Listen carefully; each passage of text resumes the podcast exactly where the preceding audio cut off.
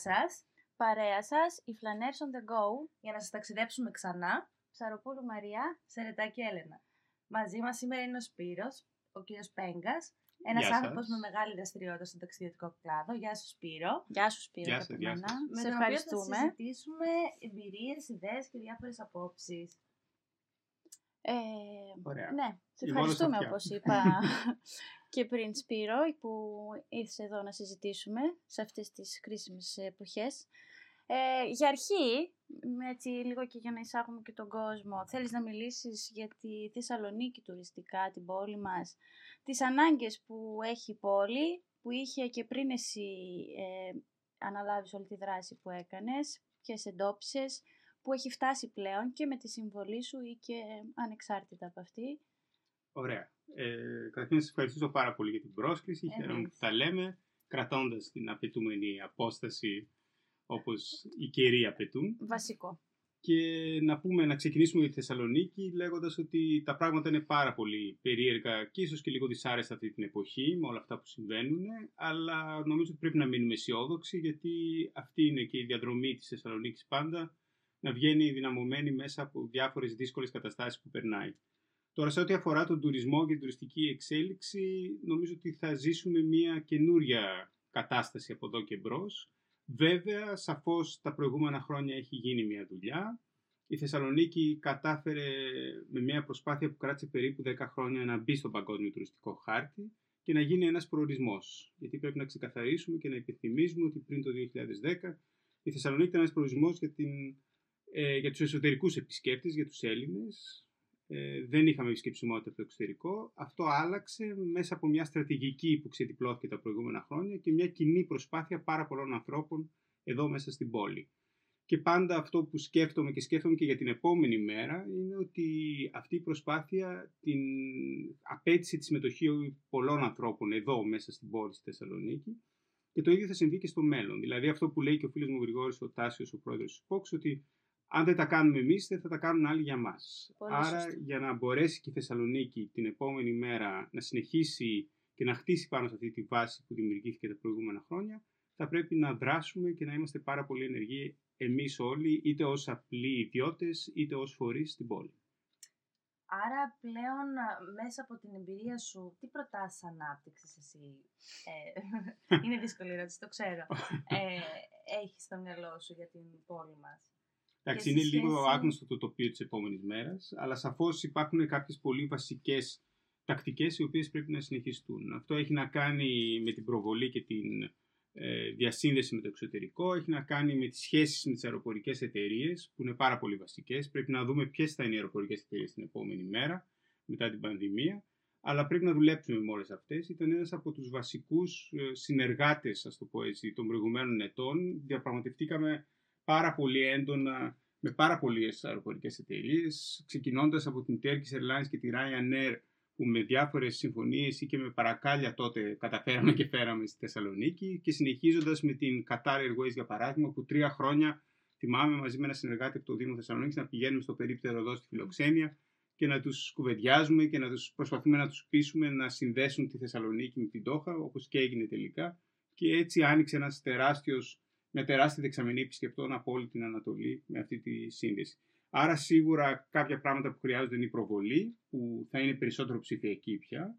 Χρειάζονται οι σχέσεις με τις αεροπορικές εταιρείες και χρειάζεται και η δικιά μας, όπως είπα, κινητικότητα και δυναμική να πάρουμε τα πράγματα εμείς στα χέρια μας, να δούμε λίγο μια μεγαλύτερη δραστηριοποίηση από τους τοπικούς φορείς και τους ιδιώτες για να μπορέσουμε να έχουμε, όπως είπα, τη συνέχεια ε, που μπορεί η Θεσσαλονίκη να έχει. Εσύ αυτή τη στιγμή με την ε, υπάρχουσα δράση σου ουσιαστικά βλέπεις ότι το μέλλον, το άμεσο μέλλον, είναι ο εσωτερικός τουρισμός ή το incoming; Εντάξει, εγώ καταρχήν Όχι αυτή μόνο τη στιγμή. στη Θεσσαλονίκη, συγγνώμη, Ναι, αυτό σε γενικά, όλη την Ελλάδα. ναι. Εγώ δραστηριοποιούμε τώρα ιδιωτικά στην Βόρεια Ελλάδα. Και το κάνω από επιλογή. Θεωρώ ότι η Βόρεια Ελλάδα έχει μια τεράστια δυναμική, η οποία δεν ξεδιπλώνεται ή δεν ξεδιπλώθηκε τα προηγούμενα χρόνια.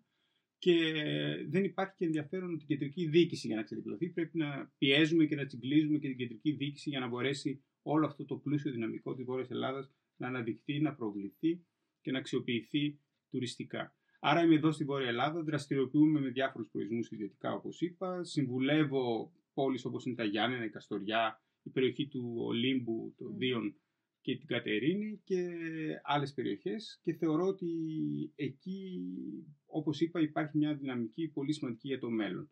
Σαφώς αυτό τον καιρό σκεφτόμαστε τον εσωτερικό τουρισμό, αλλά και ποιον εσωτερικό τουρισμό όταν δεν επιτρέπονται και δεν Ναι. επιτρέπονται και τα, τα ταξίδια τα Χριστούγεννα από νομό σε νομό. Άρα ο μακροπρόθεσμος στόχος για όλους είναι το εξωτερικό. Η αγοραστική δύναμη και το μερίδιο, το τουριστικό, το ελληνικό είναι πολύ μικρό. Δεν είμαστε η Γερμανία, γιατί στη Γερμανία πρόσφατα που ήμουν στο Φράιμπουργκ σε μια αποστολή με το Δήμο Αριστοτέλη, μας είπαν ότι όντως δούλεψε η πόλη του Φράιμπουργκ με το εσωτερικό τουρισμό, Μμμ. που τα νούμερα είναι πάρα πολύ ψηλά και μεγάλα. Όλη η προβολή είχε κατευθυνθεί προς την εσωτερική αγορά, αλλά είναι και μια διαφορετική αγοραστική δύναμη στη Γερμανία. Ναι. Στην Ελλάδα δεν αρκεί δυστυχώς αυτό το ποσοστό του ελληνικού τουρισμού, άρα ο στόχος πρέπει να είναι πάντα ο τουρισμός απ' έξω. Ε, έχουμε στήσει μια βιομηχανία, μια υποδομή στην Ελλάδα που συντηρείται μόνο ε, στην πραγματικότητα Εξωτερικό. από όλους αυτούς τους ξένους επισκέπτες που έρχονται στη χώρα μας. Ωραία και μιας μιλάμε και για το εξωτερικό να έρθει σε εμάς, πάμε και εμείς έξω και μήπως τώρα με την ευκαιρία να μας ταξιδέψεις και λίγο, μιας που αυτή είναι και η βάση του podcast μας. Λίγο να χαρούμε. ναι, για ένα ταξίδι που ξέρω ότι έχεις κάνει που σου έχει μείνει και το χαίρεσαι στην Άπο Ανατολή. Ναι, έχω κάνει πολλά ταξίδια όχι και στην Άπο Ανατολή, αν θεωρούμε την Κίνα και το δυτικό κομμάτι του δρόμου του μεταξιού ε, από Ανατολή, ναι, μέχρι εκεί έχω φτάσει, αλλά κυρίως αυτό που ονομάζουμε Μέση Ανατολή έχω ταξιδέψει πάρα πολύ. Δηλαδή από την Ιεμένη μέχρι το Ιράν, το Ουσμπεκιστάν, το Πακιστάν, την Ινδία, το Νεπάλ, αυτές τις χώρες. Και είναι ταξίδια τα οποία τα έκανα με την προηγούμενη μου, ακόμα μια Ιδιότητα. προηγούμενη ιδιότητα, ε, του εμπόρου χαλιών, χειροποίητων χαλιών, όπου εκτός από το εμπόριο κάναμε και πάρα πολλά πράγματα παράπλευρα και είχαμε δημιουργήσει τα μονοπάτια της Ανατολής, όπου ταξιδεύαμε κόσμο κάθε χρόνο σε μια τέτοια χώρα της Ανατολής, κυρίως της Μέσης Ασίας όπως είπα, ακριβώς για να καταρρύψουμε όλους αυτούς τους μύθους που έχουμε εδώ στην Ελλάδα για αυτούς τους λαούς. Και θεωρώ ότι πραγματικά όλοι οι λαοί ανατολικά της Ελλάδος μας εκτιμούν και μας αγαπούν. Ε, θα λες ότι είσαι Yunan Ναι. Έλληνας, ε, υπάρχει ένας θαυμασμός. Ενώ στη Δύση, δυτικά από την Ελλάδα, πάντα πρέπει να προσπαθούμε για να κερδίσουμε την εκτίμηση των λαών. Και αυτή είναι μια πολύ ενδιαφέρουσα διαπίστωση. Και όντως η Ανατολή είναι μαγική. Τα ταξίδια όταν ξεκινάς έχεις μια δυσκολία και ε, αναρωτιέσαι πώς θα πάω εκεί και μήπως χαθώ και πώς θα με αντιμετωπίσει ο κόσμος και μήπως είναι άλλες υγειονομικές συνθήκες και όλα αυτά. Και όταν πια χαθείς και μείνεις στην Ανατολή αισθάνεσαι πολύ περισσότερο κομμάτι αυτού του Ε, κόσμου ναι. από ό,τι στις δυτικές πρωτεύουσες Ναι. και ουσιαστικά είναι ταξίδια και αναστοχασμού εκτός από πολύ όμορφων εντυπώσεων και εικόνων, πολύχρωμων και έντονων και διαφορετικών και είναι και ταξίδια που αρχίζουν και σε βάζουν και σε ένα διαφορετικό σκεπτικό για το ποιος είναι ο κόσμος, Μμ. πόσο μεγάλος είναι ο κόσμος, ποιοι είμαστε εμείς, τι κάνουμε και το καθεξής. Και υπάρχουν πραγματικά ταξίδια και διαδρομές που έχουν ε, πολύ μεγάλο ενδιαφέρον. Ανατολικό Ιράν, η πόλη του Γιάζδ είναι η αγαπημένη μου πόλη. Η Εμένη είναι ένας φανταστικός προορισμός και πολύ στεναχωριέμαι για την κατάσταση που επικρατεί Mm. τώρα. Το Άντεν, όταν φτάσαμε το Άντεν, στο Άντεν είναι μια θρηλυκή πόλη στην Αραβική Χερσόνησο που θύμιζε κάτι μεταξύ Κούβας και αραβικής καθημερινότητας. Ε, είναι προορισμοί και πόλεις πραγματικά μυθικές. Η Μπουχάρα, η Σαμαρκάνδη. Μένατε μέρες, γιατί καταλαβαίνω ότι το ζήσετε όντως σαν local. Ναι, μέναμε μέρες και όπου είχαμε επαφές μέσα από την δραστηριότητά μας με τα χαλιά, κάναμε και κάποιες επιπλέον εμπειρίες και τις προσφέραμε στον κόσμο. Χαρακτηριστικά στο Ιράν, κάθε φορά δύο ταξίδια που κάναμε, δηλαδή με ανθρώπους ε, φιλοξενούμενους από Αθήνα και Θεσσαλονίκη, πήγαμε και βιώσαμε και μια ολόκληρη μέρα με τους νομάδες Γκασκάι, όπου οι άνθρωποι είχαν αυτή την εμπειρία. Είναι, είναι κάτι το οποίο φθήνει ο νομαδισμός και νομίζω ότι είναι εμπειρίες οι οποίες είναι αξέχαστες και αυτό που σήμερα που και εσείς με τη Φλανέρ σκοπεύετε να προσφέρετε Ακριβώς. ε, ήταν κάτι το οποίο το κάναμε εμπειρία. τότε παλιά, η εμπειρία που είναι, μένει αξέχαστη πραγματικά. Μπορούμε να δηλώσουμε συμμετοχή να έρθουμε στο Ναι. επόμενο. Μπορείτε Ή να σας- οργανώσετε τα να το επόμενα. οργανώσουμε, Να ναι, είναι βεβαίως. αυτός ο στόχος Να για το τέτοιου κάνουμε είδους τέλος ταξίδια, πάντων, γιατί διαδρομές με τους νομάδες.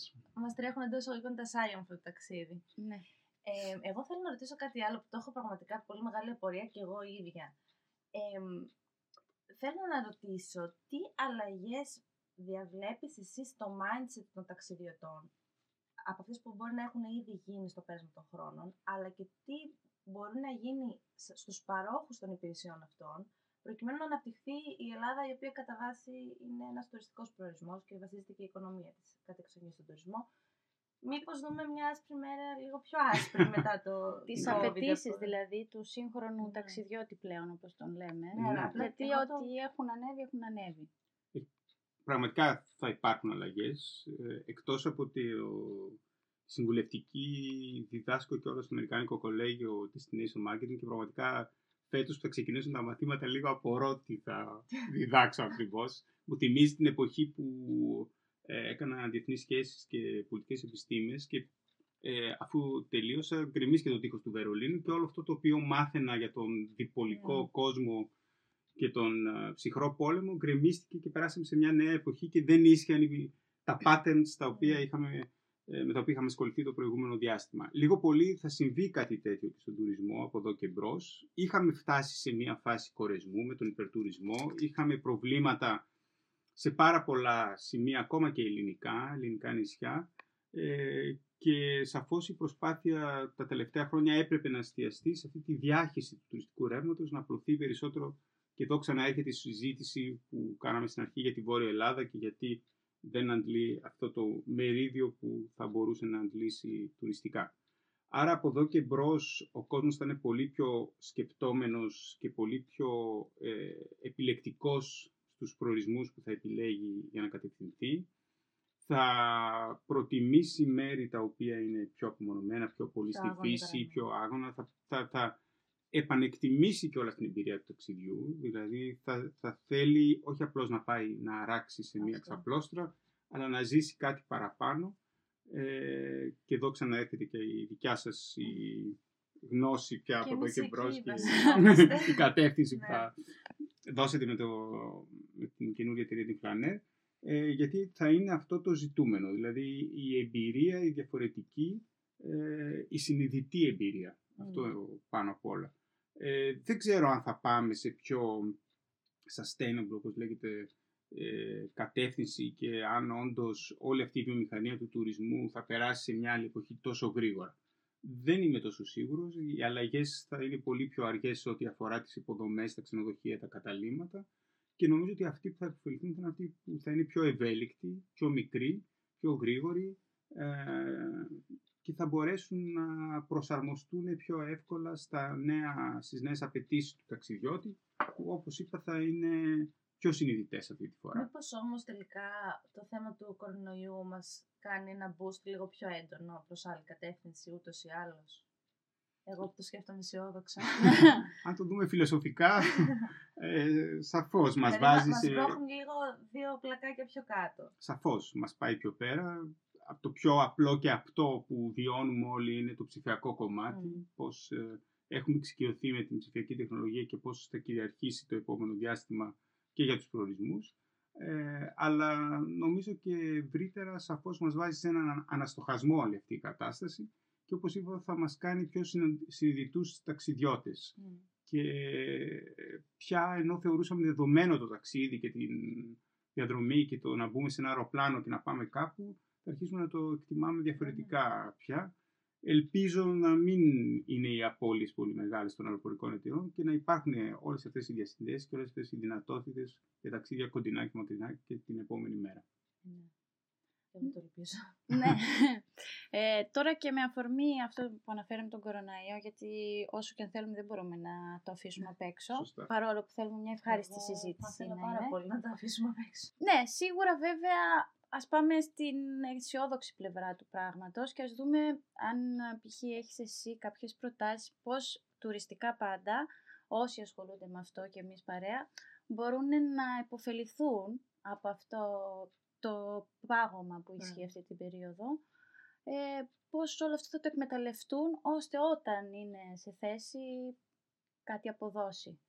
Εκτός από το να ονειρεύονται με πιο Ναι, ουσιαστικό αυτό είναι και βαθύ, σίγουρα ε, μία τρόπο. εκδοχή. Εντάξει, αυτό που εμείς τώρα σαν Wise Ram την εταιρεία που έχουμε δημιουργήσει που λέμε και προς τους πελάτες μας πάρα πολύ είναι ότι καταρχήν ο κόσμος ε, χρειάζεται μια ηγεσία αυτή τη στιγμή. Δηλαδή είναι, είναι σημαντικό οι άνθρωποι οι οποίοι είναι σε θέσεις εξουσίας να μιλάνε για αυτό που συμβαίνει, να δίνουν κατευθύνσεις, να προστατεύουν τον κόσμο κτλ.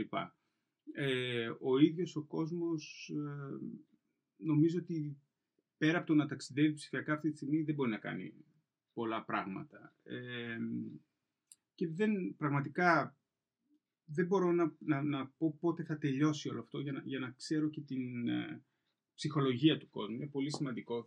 Ας είμαστε αισιόδοξοι, ας πούμε ότι τα εμβόλια είναι έτοιμα να κυκλοφορήσουν και ότι θα είμαστε μέσα έξω, μέσα έξω μέχρι την Άνοιξη και από εκεί και πέρα θα ανοίξουν πολύ περισσότερο τα πράγματα. Ε, ο κόσμος αυτό που μπορεί να κάνει και να σκεφτεί και που έκανε και σε κάποιο βαθμό εδώ στην Ελλάδα το καλοκαίρι είναι να δει με μια διαφορετική ματιά και τη χώρα του. Δηλαδή εγώ είχα την ευκαιρία να πάω σε μέρη που δεν είχα πάει, που ναι. ταξίδευα ε, στη Γαλλία και στη Γερμανία, αλλά ε, σνόμπαρα, το πω έτσι, πολλά άλλα σημεία ελληνικά. Ε, άρα είναι μια καλή αφορμή όλο αυτό που συμβαίνει, να επενεκτιμήσουμε τις μορφές που έχει η Ελλάδα, να επενεκτιμήσουμε τις δραστηριότητες που μπορεί να κάνει κάποιος στην Ελλάδα. Υπάρχουν πάρα πολλά όμορφα σημεία, υπάρχουν πάρα πολλές νέες εμπειρίες και υπάρχουν και πολλές νέες εταιρείες σαν τη Φλανέρ που μπορούν να παρέχουν πραγματικά ενδιαφέροντα πράγματα στην ίδια μας τη χώρα, στην ευρύτερη περιοχή μας κτλ. Και αυτό είναι κάτι που δεν πρέπει να το ξανασνομπάρουμε νομίζω, αλλά να το δούμε με μια διαφορετική ματιά. Ε, ε, ουσιαστικά στήριζε ο καθένας στο μυαλό του, ανάλογα από την ιδιότητα ναι. που είναι, που βρίσκεται. Η προσαρμοστικότητα είναι βασικό κομμάτι ναι. όλων. Του ανθρώπου γενικώς. Ναι. ε, Οπότε πρέπει να έχουμε ανοιχτό το μυαλό μας. Να είμαστε αισιόδοξοι. Ναι, νομίζω ότι τα νέα είναι αισιόδοξα. Ε, θέλει λίγο υπομονή ακόμα.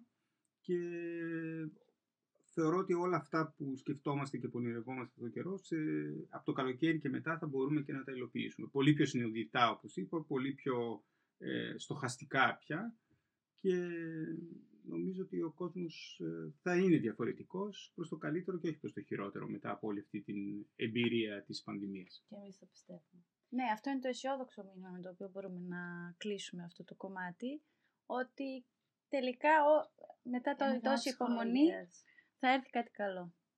Εμείς κάθε φορά στο κλείσιμο κάθε επεισοδίου κάνουμε ένα γρήγορο παιχνιδάκι. Ωραία. Λοιπόν, δεν είναι δύσκολο. Τρεις σύντομες απαντήσεις.